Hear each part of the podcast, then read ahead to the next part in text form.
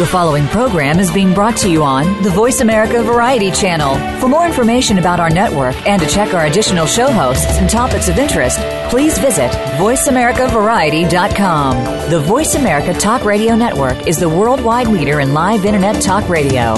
Visit VoiceAmerica.com. The views and ideas expressed on the following program are strictly those of the host or guests and do not necessarily reflect the views and ideas held by the Voice America Talk Radio Network, its staff, and management management. Good night. Welcome to the Kathryn Zox Show. This informative and entertaining show will start your mornings off on the right foot. Here's your host, Kathryn Zox, your social worker with the microphone. To the ghosts out in the hall, the paint peeling off the walls. Good night. Sometimes I Good morning. I'm Kathryn Zox, your social worker with the microphone, and you're listening to the Kathryn Zox Show on VoiceAmericaVariety.com and World Talk Radio. Joining me this morning is Ron Clark, author of Move Your Bus, an extraordinary new approach to accelerating success in work and life. Ron is a New York Times best-selling author, sold over more than one million copies of his book, The Essential 55.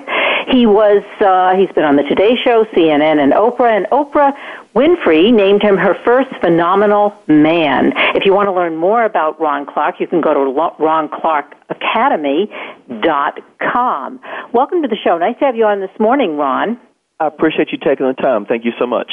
Great to have you. Okay. Well, Stephen Covey says if you want to learn how to motivate those around you to run just a bit faster every day, or if you want to learn how to pick up the pace yourself, you must read this book. Okay. So you tell, why must we read this book? You are an educator.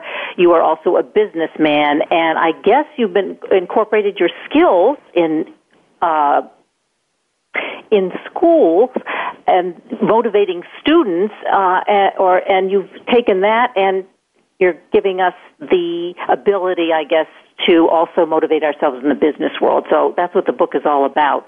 Move your bus. Yeah, I started actually as a school teacher, and the principles I used kind of transferred over into leadership as well. I started teaching in North Carolina. I taught there for five years. At the end of the fifth year, I had a lot of success, and I saw this TV show about schools in Harlem, in New York City, that had a lot of challenges, and it broke my heart. And I said, I'm going to go teach at that school. They can't get teachers to go teach there. So I went to New York City. I started teaching. I was eventually named as the American Teacher of the Year, and I got to be on the Oprah Winfrey Show, and Oprah told me I should write a book. So I wrote a book called The Essential 55, and it's about the 55 expectations my grandmother had for me, and it's kind of like 55 things we should expect of all children when we're raising them. When the book came out, Oprah profiled it on her show, and the book was number one in the nation. It, it, it made a lot of money, and the money all went into a foundation. We donated it because we wanted a dream to come true. And the dream was that we wanted to build a school where we modeled the example of what I do in my classroom in an entire school. So what we did was we found an old nasty factory in downtown Atlanta, and we went around the country and we found the best educators, former national teachers of the year, and just really outstanding people to come to Atlanta and to all teach in the same building. So they're all in the same building, and what we do is we teach every day and we teach with passion and innovation, but we open our doors and we invite educators and people who work with kids from all over the country to come watch us in person and to see the best educators in the whole world teach. And so now we've had just under 30,000 people come. And the reason why most of them come is to see our leadership principles, which are profiled in the book, Move Your Bus.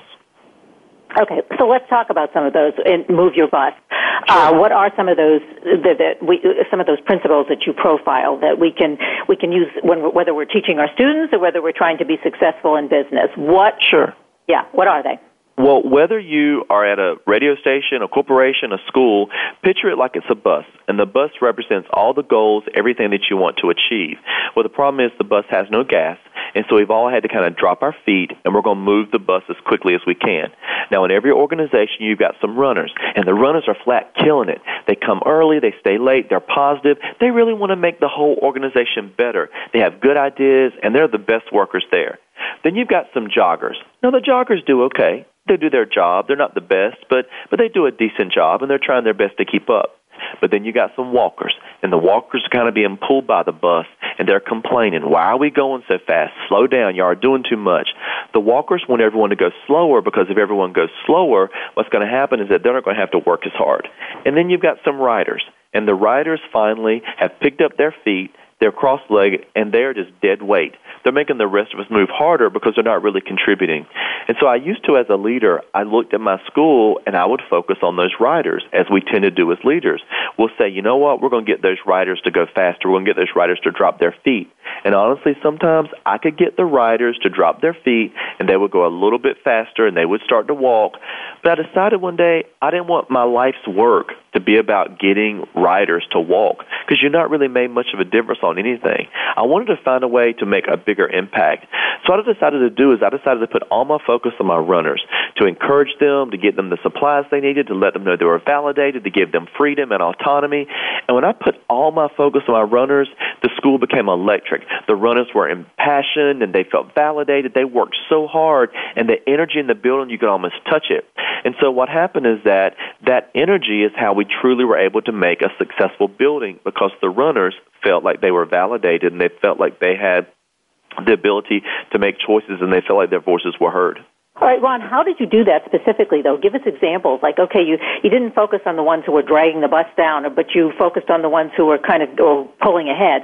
Um, and I think that's true. I think schools spend a lot of money on a lot of those programs for kids who are, uh, has, you know, have a lot of problems. And yes, you need to do that. And then the others get lost and just just get lost the ones who are really the superstars. So you take these and i'm calling them superstars maybe they're not necessarily that but okay the runners how do you do that? What specifically do you do here are some things I did specifically. I sat down with my runners and I asked them to let me know all they were working on, or, or another way to put it, I let them, I told them to tell me what's on your plate, what are you working on, and I said, well, you know, what, I'm going to get someone to help you with this. This is a waste of your time, and they would say, oh no no no no, I've got it, because runners are very territorial and, and they're kind of they're control freaks. And I said, no no no, I'm going to get someone to help, this is a waste of your time. And so I found ways to adjust what they were doing. I got money for a conference. I decided to send my runners. Um, we got a whole class set of computers donated to the school. I gave it to a runner who was working really hard. She deserved it. I got money to send five teachers to a conference. I said, my runners are going. There was a walker who met me by the copy machine and she said, I see you're taking care of your favorites, Mr. Clark. I said, excuse me? She said, no, it's okay. I just, we noticed that you're sending your favorites to that conference. It's fine. It's just that we didn't even get an opportunity to go to that conference. We, nobody even asked us, and we didn't know we had a chance to go. I said, well, you didn't. I said, what, what makes you think you had a chance to go? And they said that they didn't think it was fair that everyone didn't have the same opportunity. And so what I do with my runners and my whole school is I let everyone know everyone is going to be treated fairly but not everyone's going to be treated equally. And that's a big mistake we make as leaders that we tend to treat everyone at the organization the same, no matter how hard they're working. And what's going to happen is that if everyone is treated the same, what's going to happen is that your runners are going to start to run um, less quickly because they're not going to feel valued or, or appreciated. And I like what you said about how this is kind of a microcosm of what happens in our education system because we don't focus on our gifted kids in America. We focus on everybody who's not achieving. Where does all of our money go? Title One, stimulus plan, No Child Left Behind. We fund programs to help kids who are not achieving. We did not have one federally funded gifted program last year for gifted children in our country. China put almost $1 trillion into gifted programs for children. We didn't fund one. What we're doing in America is we're focused so much on the self-esteem of children that we're, we're, we're giving them hollow self-esteem. Parents are telling their children, oh, this is princess and this is king and, and he's gifted and she's special. And so these kids are learning, oh, I'm gifted, I'm special, so I don't really need to do anything because I'm already gifted and special. How about so they not, give a prize to everybody who's on the team? I mean, just for being on the team, you get some kind of uh, a medal just and, and you, you don't really reward reward the ones who win the race or who are number one. I mean, I think, and the, I, I, which is what you're talking about, or telling kids they can be anything they want to be, which is not true either. It's not. You're setting your kids up for failure. And by giving every kid an award or everyone has to get something, what you're doing is you're teaching them to live in socialism and then it's capitalism. You know who should get the award? The MVP. And when the child says, "Why didn't I get an MVP? I didn't get an award." Well, you ain't the MVP. You got to be the MVP. You have to be honest with kids sometime and say, "Well, you know, you didn't deserve it this time, but that's okay. Let's keep moving." What we tend to do is coddle them. Uh, I have this problem at, at our school where we'll have kids who'll have a birthday, and so the younger sibling they'll buy they'll get a gift too because the the parents don't want that child to, to whine or to feel left out, and so it's coddling them. And if you look, I'm a history teacher. If you look all throughout you know, history, what we have is these civilizations that rise to supremacy. You can look at the Romans or the British or whatever. Whenever they decline, there's one thing they had in common, and it doesn't deal with the military, the economy. It deals with the education system. When a civilization gets to a point where they feel they're at, at, a, at a prominent level, they tend to make things easy, easier for the youth. The kids don't have to work as hard. The brain trust isn't as challenged. And so what happens is that they're given so much that they don't learn to have a work ethic. If you look at our nation right now, we are 27th in the world in terms of education. And it's because we have a dumbed down education system where the parents are running the show and the parents are, more concerned with their child being on the honor roll than really getting a good education. Yeah. And you so also I, say, I just want to stop you a minute, Ron, because you talk about those who are jealous of these kids or jealous of the parents, when the, are jealous of the gifted children. How do you get over that? Because I think that's an attitude we kind of have to work on so that we will get these parents, you know, t- to be able to understand, well, how your point of view, which I, I happen to agree with. So, how do you get over the jealousy factor? Um, one thing you have to learn to ignore it. And we cave so much in this society based on the feelings of others. We don't want to hurt others' feelings. We don't want to make another child. Um, I gave cookies one time, and I only gave cookies to the kids who are working hard. This mom was furious. She said that her child felt like she wasn't respected because she didn't get a cookie. She said, You've ruined her self esteem. This child was very jealous of those who got cookies. And, you know, I said, You know what? I was trying to teach her that you have to work hard to get a cookie because she's just, she's bright, but she's not working very hard. But the mom didn't want to hear it. And so sometimes what we have to just kind of stand our ground and explain ourselves. And I was I was fortunate. The the uh, parent actually came to the school furious and complained. And I was fortunate that the principal actually supported me when I was younger. And the principal said, you know what, he baked the cookies. He has the right to give them to the kids who he feels deserve them. But the mom was furious. But sometimes we have to stand our ground because if we don't stand our ground, if we keep caving to these parents who are complaining about every little thing and want to file every little lawsuit, what's going to happen is that we're building just a coddled generation of children who feel entitled, and they're going to end up 29 years old, living at home with mama, wondering why doesn't the world love me as much as my mom did when I was little.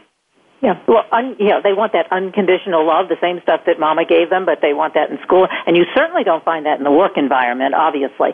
Okay, so but now we're talking about the runners, but what about these joggers? Do they stand somewhere kind of in the middle? Um, who, who are they?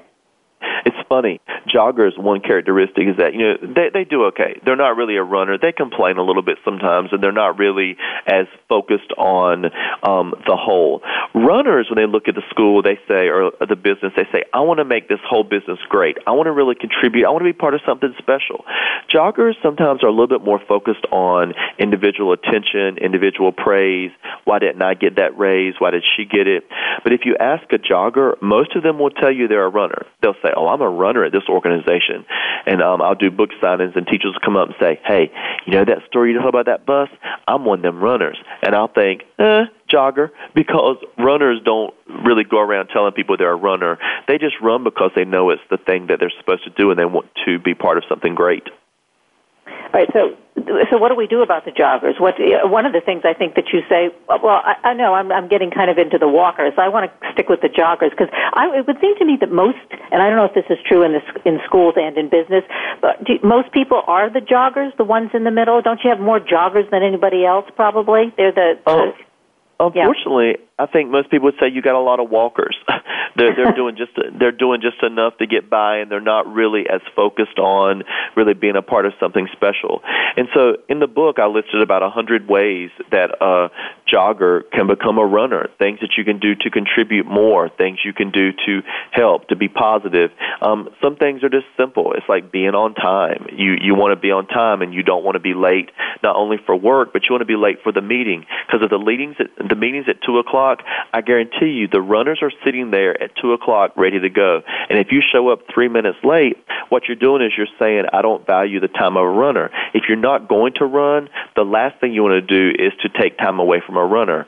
And so when you get to that meeting and everyone's throwing around ideas, what I see happen is that a lot of times the runners will say things like this Hey, I think we should da da da da da. And if a runner says that, I'll say, you know what, let's give it a shot because I know the runners are going to be the ones who are going to get get down and they're going to do the work to make it happen. If you're a jogger and you want your your words to be respected, and if you want to be heard and you want to um, um, receive validation, you have to not only give an idea, but you have to say, now I'm going to back it up and I'm going to do the work to make this idea come about. And you can't just complain about something if you're not going to then say, and I'm going to be part of the solution as well. So there are ways that we can, you know, just simple thing. Runners tend to dress extremely professionally. When I worked in North Carolina, teachers wore sweatpants to school. And then Friday was dress down day. I was like, how are we going to dress down from the sweatpants? I was like, this is crazy. But what I did was I was still working very hard, but I was kind of wearing my jeans because everyone else wore jeans. Then finally I said, you know what, I want to step it up. I want to be more professional. I'm going to wear a suit and tie every day. So once I got my first paycheck, I bought clothes. I had a suit and tie every day. It's about small ways that you can contribute to be better, to uplift. But two people. things, Ron. One, uh, you know that dressing up or dressing down. I've noticed, and uh, you know, I'm, I'm in, uh, in New York City. Um, one of the things is some, some of these, like these entrepreneurs, these you, you know, these young guys, these millennials in their 20s and stuff. They dress blue jeans and a t-shirt, and they're making multi zillions of dollars. Now, is that a kind of a special group? I mean mean, they're not working for, they're sort of working for themselves kind of thing. Because um, that kind of belies a little bit what you're saying. I would say this. If you are one of the point zero zero zero one percent who were able to come out of college and to make one of those websites or apps and you ended up making a billion dollars, I think you've earned the right to wear whatever you want to wear. For 99.999% of us, the working folks who are working in society, we have to still dress professionally. We still have to do these things because we're trying to compete and we're trying to contribute and we don't have the luxury of having $10 million in our bank. So we need to make sure that we're doing our best at all times. Okay. Another thing that you say is, and I think this is really important, accept criticism. People have such difficulty accepting criticism, whether it's in a school situation or when you get into business and they won't accept criticism and or responsibility for mistakes they made. And that's one of the things that you say, you know, or tell us with on the bus how to accelerate. How, so yeah. how do we do that? Yeah. How do we do sure. it graciously?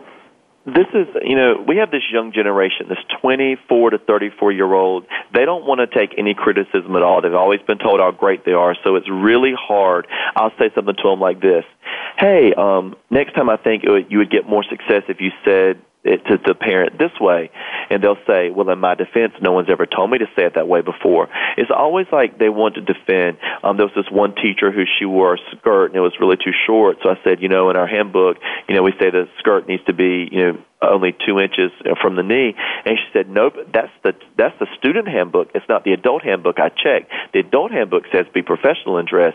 And so they want to defend themselves. And what I found in my runners and a lot of my joggers is that they accept criticism well. When you're running on the bus, there's going to be problems and issues. And what you want to do is you want to fix them quickly. So if your administrator comes to you and says, hey, I really wish you would do it differently next time, all your administrator wants to hear is this got it. It won't happen again. Or no problem. Next time I'll, I'll handle it that way. They want to hear that you've heard them and that it won't happen again. And if you let them know that, you're going to have more success than if you try to complain or defend yourself. It's not a, a jury hearing. It's just saying, hey, next time could you do it this way? So let them know that you're heard and you're going to have um, more success that way. Yeah. Another one that you talk about is realize you're not entitled to this job. And I think this whole issue of entitlement, and obviously you've touched on this, we have during the interview, but this whole generation of feeling entitled. How can you, you know, that's a whole attitude that's, I think, very difficult to change and when you do address in the book. Yeah, it's really hard. And it's just, um, it's hard for an administrator administrators won't tell somebody, hey, you're not entitled to this job because then they'll be seen as the bad guy. So basically what I'm doing is I'm saying it for them. I'm saying, listen, um, no one's promised you this job. You don't have to be employed here. You should be grateful to work here, and therefore you should work hard. How dare you come to an organization and complain and, and, and moan and bicker and say how unhappy you are? You have a job, and that's something you should be grateful for. Yesterday I was at Children's Healthcare of Atlanta, and there are all these kids there and they're hooked up to these machines and they're having to pull these machines that can only move like two feet at a time and I felt so sorry for them but yet they were so positive but yet I see so many adults in society who are always complaining finding the negative every school has problems. Every school has issues, and every corporation, you know, is not perfect. And you can choose to either look at the good and be positive and say, you know what, here are good things about where I am, or you can look at the negative. But looking at the negative is not only going to hurt the organization, it's going to make you not be a very happy person. so find a way to see the positive and focus on the goodness in the world around you. Okay. Another thing you say, well, you talk about this is how to accelerate, get that bus moving. That's what we've been talking about. But there are also a couple, or there are many more points that you make in the book. And the book is uh, "Move Your Bus" by Ron Clark. Um, how to map the route because there are different ways that you can map the route. I mean, the bus can take different twists and turns. So how do we do that? Yeah, it's, it's, it's as a leader making good decisions. As a leader, um, you're driving the bus, so you want to look and you want to make what, what are the best decisions for the organization. And I usually I tend to fall back on passion and and setting the example.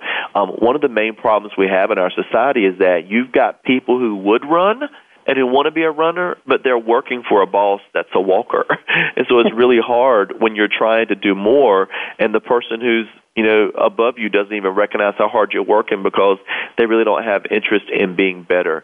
And so I think one of the main things we can do when we plot our route and we drive the bus is that we have to set an example. We have to be the employees that we want to see. And I work my butt off. I teach all day and I run this school and I do it not only because I know it's what I'm supposed to do, but I'm trying to set an example for everyone else. This is how you're supposed to be. This is how we're supposed to work. This is the type of leadership that you should have. All right, I want to twist that around a bit because what if you are a runner and you get stuck or you've accepted a job where the, the boss is a walker? Do you get out? Do you recognize that and just realize I shouldn't stay here and go on to next? Yeah, I've I've been in both situations, and um, basically, what you can do is you can close your door and try to focus as much good energy as you can on your job and not let the the administrator pull you down or you can go somewhere else but life is too short a lot of people will stay in a job and complain about it because they're not happy when you know really if you're really not happy go find somewhere else. But please do keep in mind, nowhere is perfect. Um, I, ha- I hired a first um, year teacher one time, and she came here, and then she saw there were all these problems, and she wasn't happy about some things. All my veteran teachers like, this is the best school in the world. Are you crazy? But she thought things should be differently, so she left, and she went worked at another school for a year, another school for a year. She was at four schools in four years. Then she came back and apologized, and she said, "I was young, I was stupid, I did not know how great this was. I was just, I was focused on the negative. She wanted her job back, and I said no, of course. But uh, um, it's about realizing um, where you are and realizing that you may not be happy, but nowhere's going to be perfect, and you have to ask yourself, is this a place where I can stay, or is this a place where I really is unhealthy for me to be here? Yeah, and another thing you say, go right to the source when there when there is a problem, and I think that's a lot of stuff that happens. You know, people don't do that. They complain. They complain to their fellow workers, whether it's a teacher or whether they're in a corporation, and they never really go to the source of the problem for some reason. I, I'm not sure exactly what the reasons are for each individual, but that's a real issue, and it creates not a good climate, whatever the the institution is. So it's I, I think that's really important. If you want to talk about that, if you have a problem, go on. You have to go to your boss or the team member, whoever it is. Really, really important. Yeah, it's, it's it's essential because as humans we will naturally complain about things. I work with this one teacher. I call her a walker because she was always complaining about the principal. She hated her. She would say, "Did you see Sleeping Beauty came in at 10 a.m. this morning? We can't come in at 10 a.m. Did you see we're going to have to do extra carpool duties? We're being treated like slaves." So she always was complaining about everything, and she was just she was just so negative. And um, I realized that I, I had to distance myself from her because her negativity was was going to suck the life out of me. And whenever we would hire new teachers, um, she would go give them a Bundt cake, and she'd go and she'd say, "I baked you a Bundt cake. I'm going to share my supplies with you." Because what she wanted to do was she wanted to create a posse of poison. She just wanted to get more people around her who would be negative and who would run at her speed. And so what happens is that it sucked the life out of the organization. So um, people will tend to be negative if you allow them to be negative. And honestly, when she complained to me I mean, I'm embarrassed to say it, but I didn't say anything. She would say, "Oh, well, you know, da da da da," and I would agree with her, and then I would walk away. Now, I didn't like her very much, but I agreed with her because it was very uncomfortable to say, why are you being so negative? Or would you would you stop complaining? I just couldn't do it. So as humans, we tend to allow people to be negative. But I learned something. Sometimes when people are negative, and sometimes maybe even I'm being negative, people will agree with you and listen to you, but they don't like you very much. And people don't want to be around someone who's so negative. So I learned the importance of if it's something negative, go straight to the problem, try to find a way to, to go to the source, or not to say anything at all. My first year here as an administrator, I complained a lot because it was a hard job. And my staff would say, Well, how are you doing? I say, Well, things are horrible, and the, admin- the, the um, board members are giving me problems, and the seventh graders have been disrespectful, and I had diarrhea. I complained about everything. And what I found is that when I complained about everything, my staff started to complain about everything. So I learned quickly we've got to set an example where we stop complaining and we start focusing on what's right. And you'll be happier, you'll be healthier, you'll feel better about yourself. Don't spread negativity. Yes, it's there, but that doesn't mean you have to point it out all the time. Great advice. Move your bus, an extraordinary new approach to accelerating success in work and life.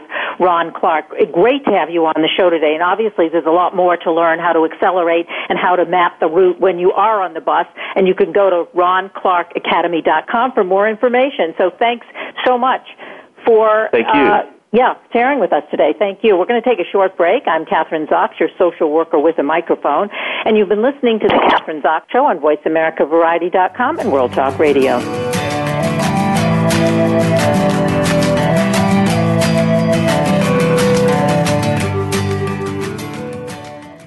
Follow us on Twitter at VoiceAmericaTRN. Get the lowdown on guests, new shows, and your favorites. That's VoiceAmericaTRN.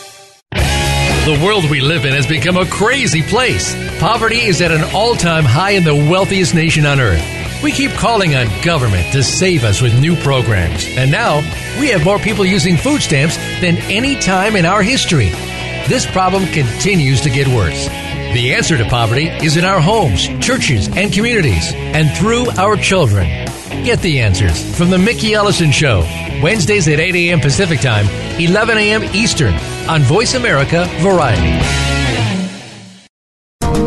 If there was a radio show that could demonstrate how we can cut your taxes in half without diminishing needed government services? One that could explain how to create tens of millions of jobs at no cost to taxpayers, as well as fantastic yet easily affordable health care. Side effects include cutting crime rates nationwide, providing better education for our children, international peace and harmony, and protecting your private personal data from government intrusion. Tune in to Libertarians Working for You with Arvin Vohra, weekdays at 2 p.m. Eastern Time, 11 a.m. Pacific on Voice America Variety.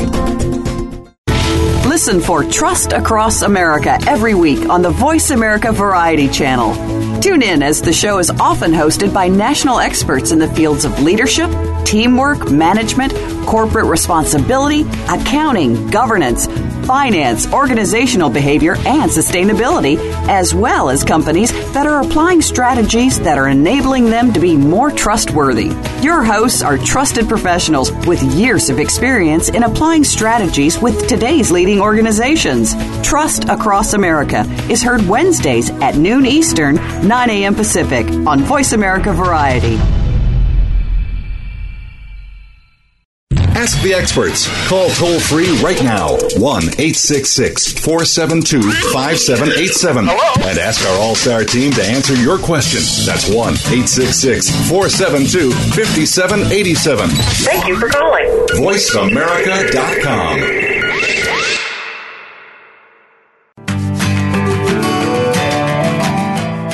You're listening to The Kathryn Zox Show. If you would like to join our conversation this morning, call now. The toll free number is 866 472 5788. That number again is 866 472 5788. We're back. I'm Kathryn Zox, your social worker with a microphone, and you're listening to the Kathryn Zox Show on VoiceAmericaVariety.com and World Talk Radio. Joining me this morning is Liz Loewy. She's, she and I are going to be talking about 10 tips to prevent elder financial exploitation. Uh, Liz is currently General Counsel and Senior Vice President of Industry Relations at Eversafe, and before coming to Eversafe, Liz was Chief of the Elder Abuse Unit in the Manhattan District Attorney's Office, where she oversaw the investigation and prosecution of approximately 800 elder abuse cases annually.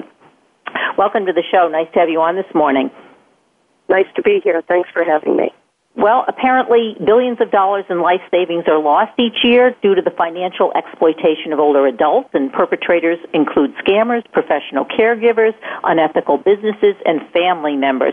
And I understand, I'm sure, Liz, with the growing population, it's getting worse and worse. I mean, we have, how many, I don't know how many people we have over the age of 65 right now, with the baby boomers turning 65 every day, but I mean, millions of baby boomers. So um, we got a big problem here, right? And uh, these scammers that, have access. That's correct. Yeah. That's correct. So, I mean, uh, 10,000 Americans turn 65 every day. Um, about 70% of personal wealth in this country is held by seniors. So uh, all of this is good that people are living longer. People like to hear that folks are living longer, but there's no uh, cure out there to uh, dementias like Alzheimer's disease. And in fact, one in three um, seniors die with a, a form of dementia. So it's really um, a perfect storm for elder fraud and elder identity theft. But Liz, even if we don't have dementia, or even if you don't have some kind of or, or Alzheimer's, even just the process of aging, I think leaves one more vulnerable. Just the natural process of aging, doesn't it? And and and yeah, you know, yeah. So you're you're absolutely right. I mean, and, and there's no bell that goes off when you have sort of lost the capacity to handle your finances. In fact, um, the the little bit of research that's been done out there suggests that you start losing a little bit of what they call financial capacity way earlier than one would think. It's actually in your mid fifties. I'm I'm depressed to report. I, I think it's important to realize that it's great that folks are living longer. We're all hopefully staying active physically and engaging ourselves mentally too. But you're right. I mean, just natural age-related difficulty can present a real challenge for seniors in handling their finances. All right, so what do we do? Let's first, I guess, define the problem. What are these scammers and these people, uh, professional caregivers even, obviously? I mean, I, I have examples in my own life of friends who have had professional caregivers for their parents and they find out they've been stealing their jewelry, they've been stealing, you know, their, their china. I mean, I can, you know, all of those kinds of things. Some people that you trust, okay, that's right on site. But then there's also the, the ones who are scammers on the phone or on, on the internet. So what do they do? How do they do it? And then what are some of the tips for preventing some of this or, you know, so that this doesn't happen? Well, you're right. There's all different types of scams out there, and they affect not only older people, but younger adults also. And you name some of them. A lot of them come in over the phone. Um, there's a pretty well known scam that affects grandparents where someone calls pretending to be a grandchild. It actually happened to my dad, who's almost 90, pretending there was a car accident and, you know, I hit a woman, but she's going to live. Please don't tell mom, but I need money to get out of jail. And, uh, you know, being a prosecutor for 30 years, I had educated my dad, but he still almost fell for it. And I've gotten emails that I thought looked really legitimate. So there's but your dad scam. almost fell. But your dad almost fell for it because you know this he is, did. How, what what first did he- not fall for it? I mean, how what what held him back? I mean, how what happened? Well, I think the reason he didn't fall for it is because I have, you know, as someone who has been in law enforcement, I have talked about the different scams out there, not just that scam, but the IRS scam, where they say you owe money, please send us a check, or you've won a sweepstakes in the mall.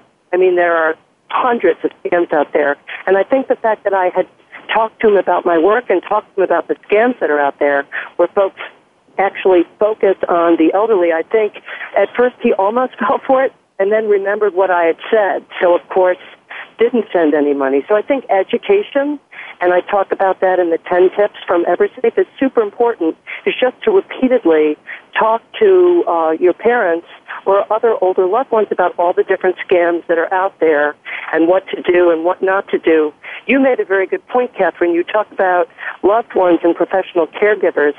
Um, you might be surprised to know that the number one uh, group of uh, financial abusers happens to be family members and and uh, in-home caregivers, which is depressing but true. So it's important to realize that it's not just the scams out there, but that those folks who are close to you, who we rely on, sometimes those they can get greedy. They have access and, and they can do things that are unauthorized. And when you take money and it's unauthorized, that can equal a larceny.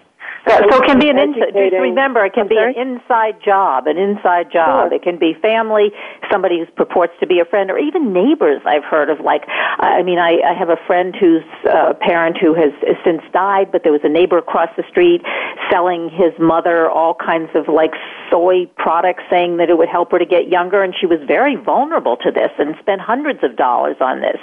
But the neighbor would come over and help her clean her house and get groceries, and uh, she trusted her. Yep. Um, financial abuse is a crime of, of greed and opportunity. And we don't want to be ageist and suggest that all folks who are getting older have vulnerability or problems, but it is true that as we get older and older, and especially as you re- reach a ripe old age, you do become a little more vulnerable to, um, you know, physical challenges and cognitive challenges that also may make you prey to to exploiters. What about so the net?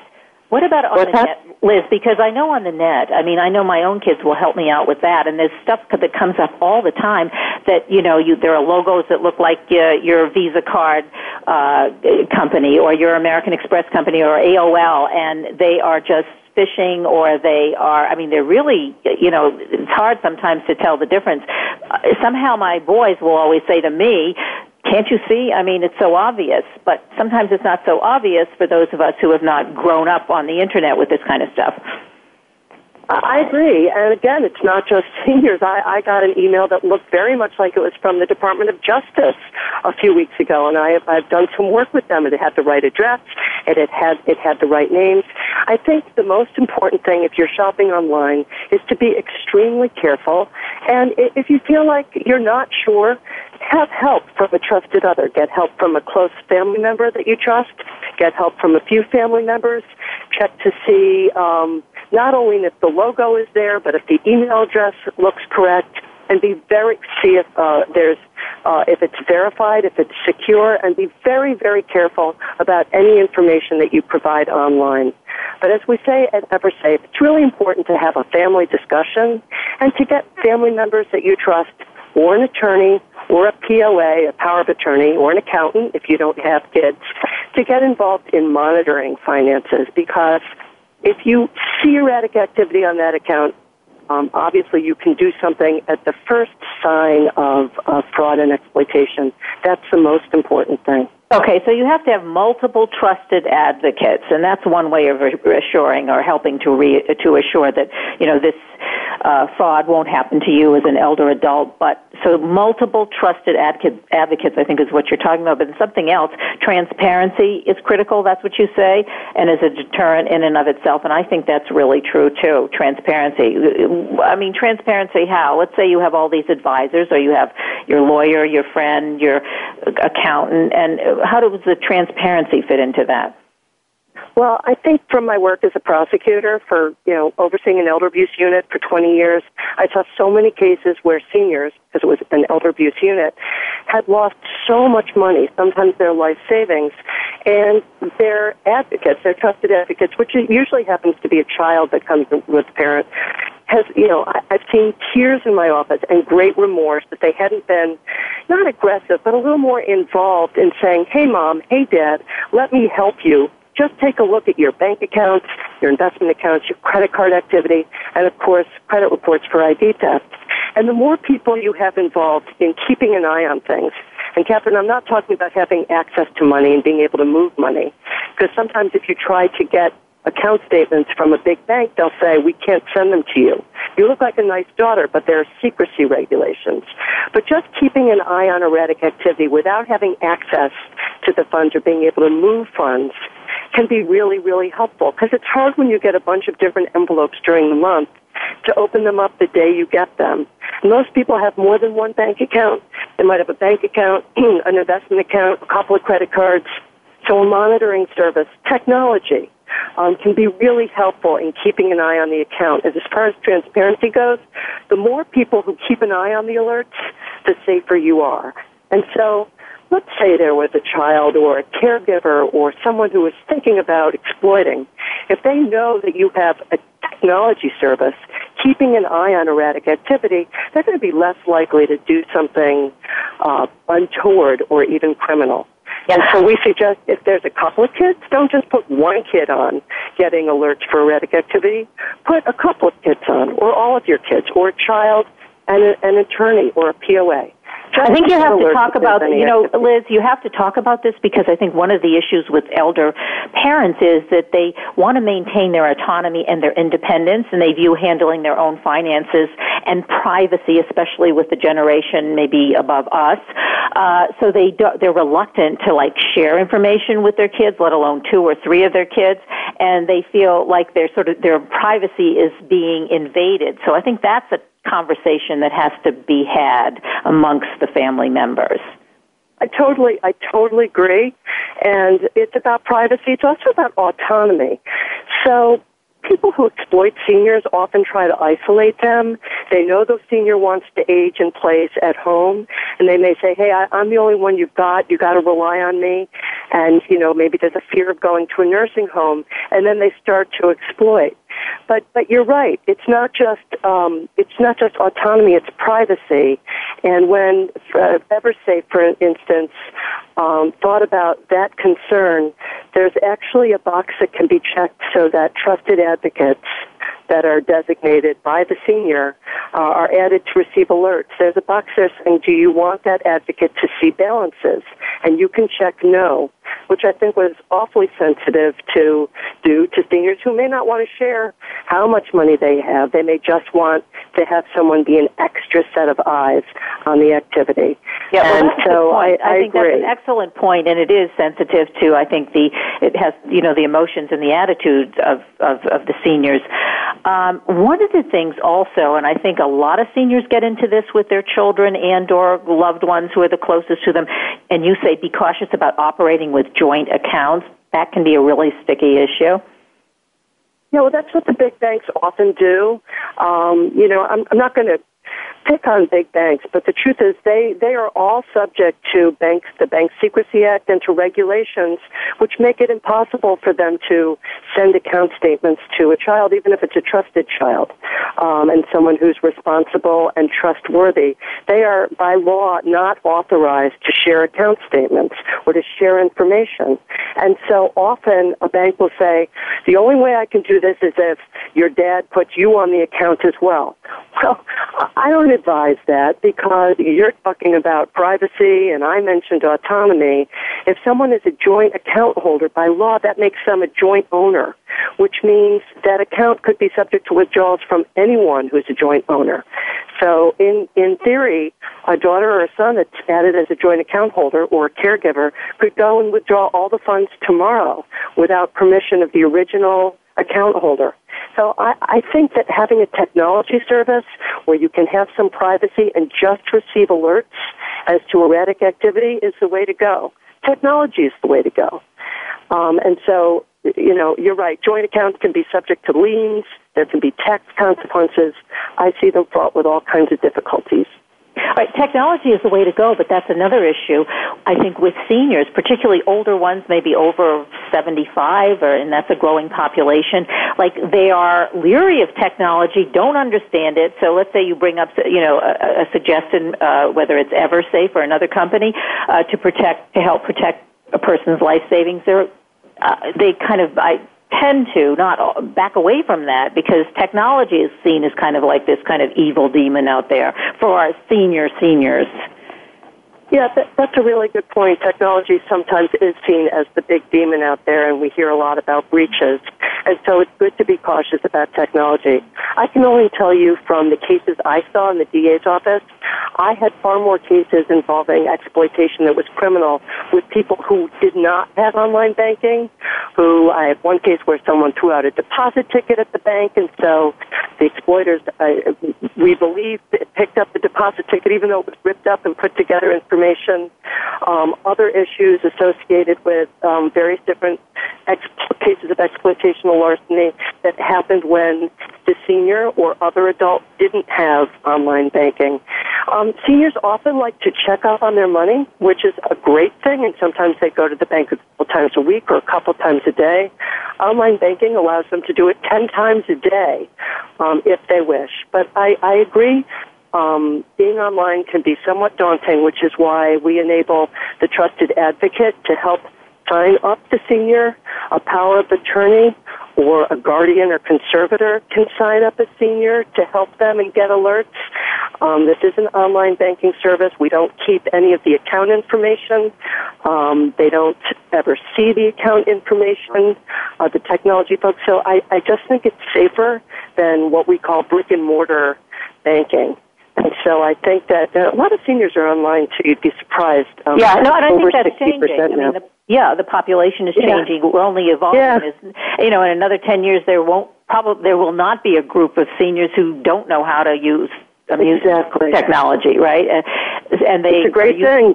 yeah, and they're used to relying on it. So no, but it, I mean, have we covered all the different types of scammers? Though I mean, uh, I'm from uh, familiar, for instance, for that IRS thing, but um, I'm finding myself I'm getting calls daily for. I, I kind of have a rule of thumb, and because this doesn't apply just to se- to seniors, but it applies just as you say 50 and over. Um, maybe they're seniors too, but um, just I, I don't. not going to do anything on the card early. right, exactly. I think maybe one of the things you say if you get information, let's say on the phone, always call the people back or get a number. Never respond if someone's calling you and don't give them any kind of information, even if you think it is legit. Like you need to hang up and then if you want to pursue it, then you should be the one to either look at it online and see, you know, who these people are before you actually respond in any way on the phone, let's say. Exactly right. I mean, you should only give money or send checks to in, in, in entities that you have approached first. And you know, I think there are some folks out there, um, older adults and younger adults, who think that you know charities would never do this. Like uh, uh, someone, uh, a, a group that has the word police in it would never do this and or I'm I'm being contacted about a breach. So maybe I need to do this to keep my account secure. You really should only give information to an entity that you have approached first. If you have any doubt, get off the phone and find the official number for that entity and call it to make sure that it's legitimate because often it's not. So even if you get an email from, uh, I'm, I'm picking on PayPal here because this has happened to me, there was the PayPal graphic, and I thought, oh, okay, I've got PayPal, I'm going to start filling in information. Here I am, a prosecutor, but then I thought, wait a minute, this might not be legit. I haven't approached them first. You know, and I made the call to the official number of PayPal, but it's important to be very careful online. Yeah, and, and and these scammers are very well. They they know the words that are going to frighten you. Uh, anyone, I think, at any age. I mean, it's like you just mentioned, the police. This is the sheriff's department, and you know, and once you hear that, you're like, oh my gosh, what did I do? And the IRS, and they. Oh, I yeah. those are powerful. The IRS is big around tax time. They they hit you April, May, and June. They're very uh, scammers are really good at knowing when to do this, and as you say, they're very sophisticated. Well, how do you, as a prosecutor, this is a little bit of a different question. We only have a couple minutes left, probably, but um, like, how do you go after these people? Where are they? Are they big groups of people? I mean, are they big businesses? Are they individuals? I mean, where, you know, who are they? Yeah, it's really difficult, and, and of course, I'm not a prosecutor anymore. Um, yeah. Although sometimes working with with EverSafe, you know, I, I deal with the same issues, but they're very tough cases.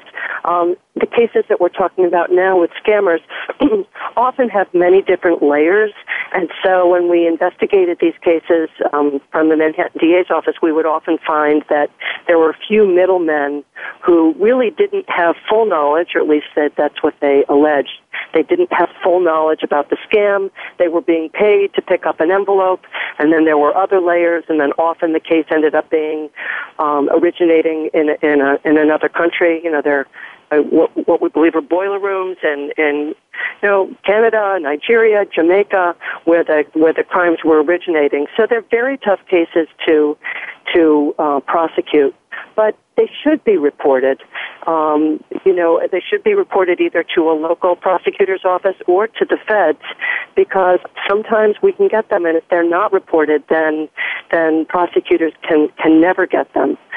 Course, now I left that that field to get at this um, from the prevention angle because I honestly think that you know if people would just um, get this information and, and be able to shut it down at its source at that first transaction, which may not, Kathryn, be a huge transaction. There, there won't be a, often, start small. There's no wire transfer to Jamaica that happens first for $10,000 often there are these little transactions because the exploiters test.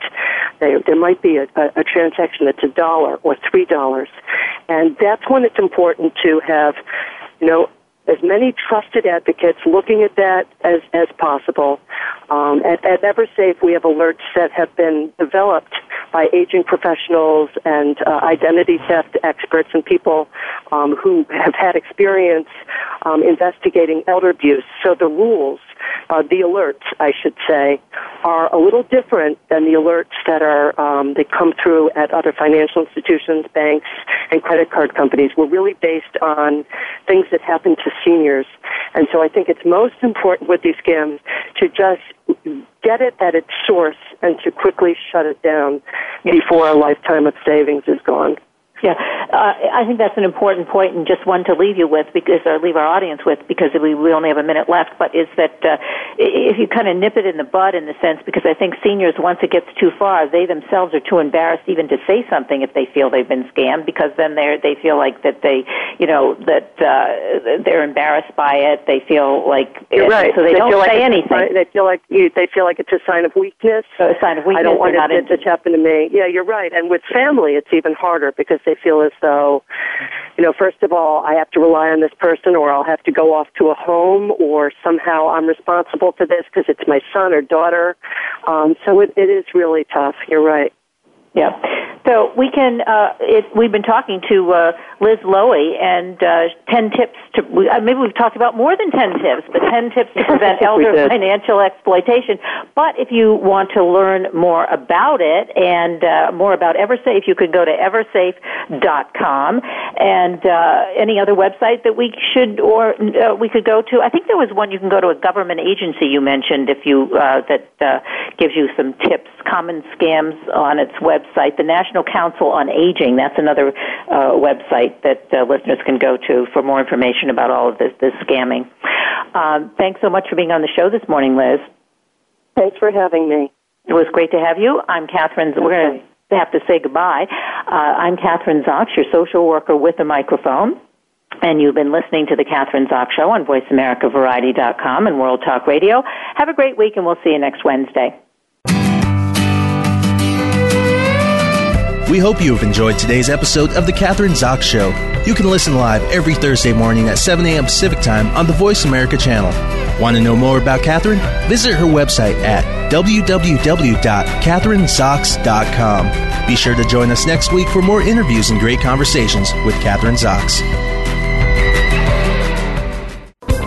Thanks again for listening to the preceding program brought to you on the Voice America Variety Channel. For more information about our network and to check out additional show hosts and topics of interest, please visit VoiceAmericaVariety.com. The Voice America Talk Radio Network is the worldwide leader in live Internet talk radio. Visit VoiceAmerica.com. The views and ideas expressed on the preceding program are strictly those of the host or guests and do not necessarily reflect the views and ideas held by the Voice America Talk Radio Network. It's its staff, and management.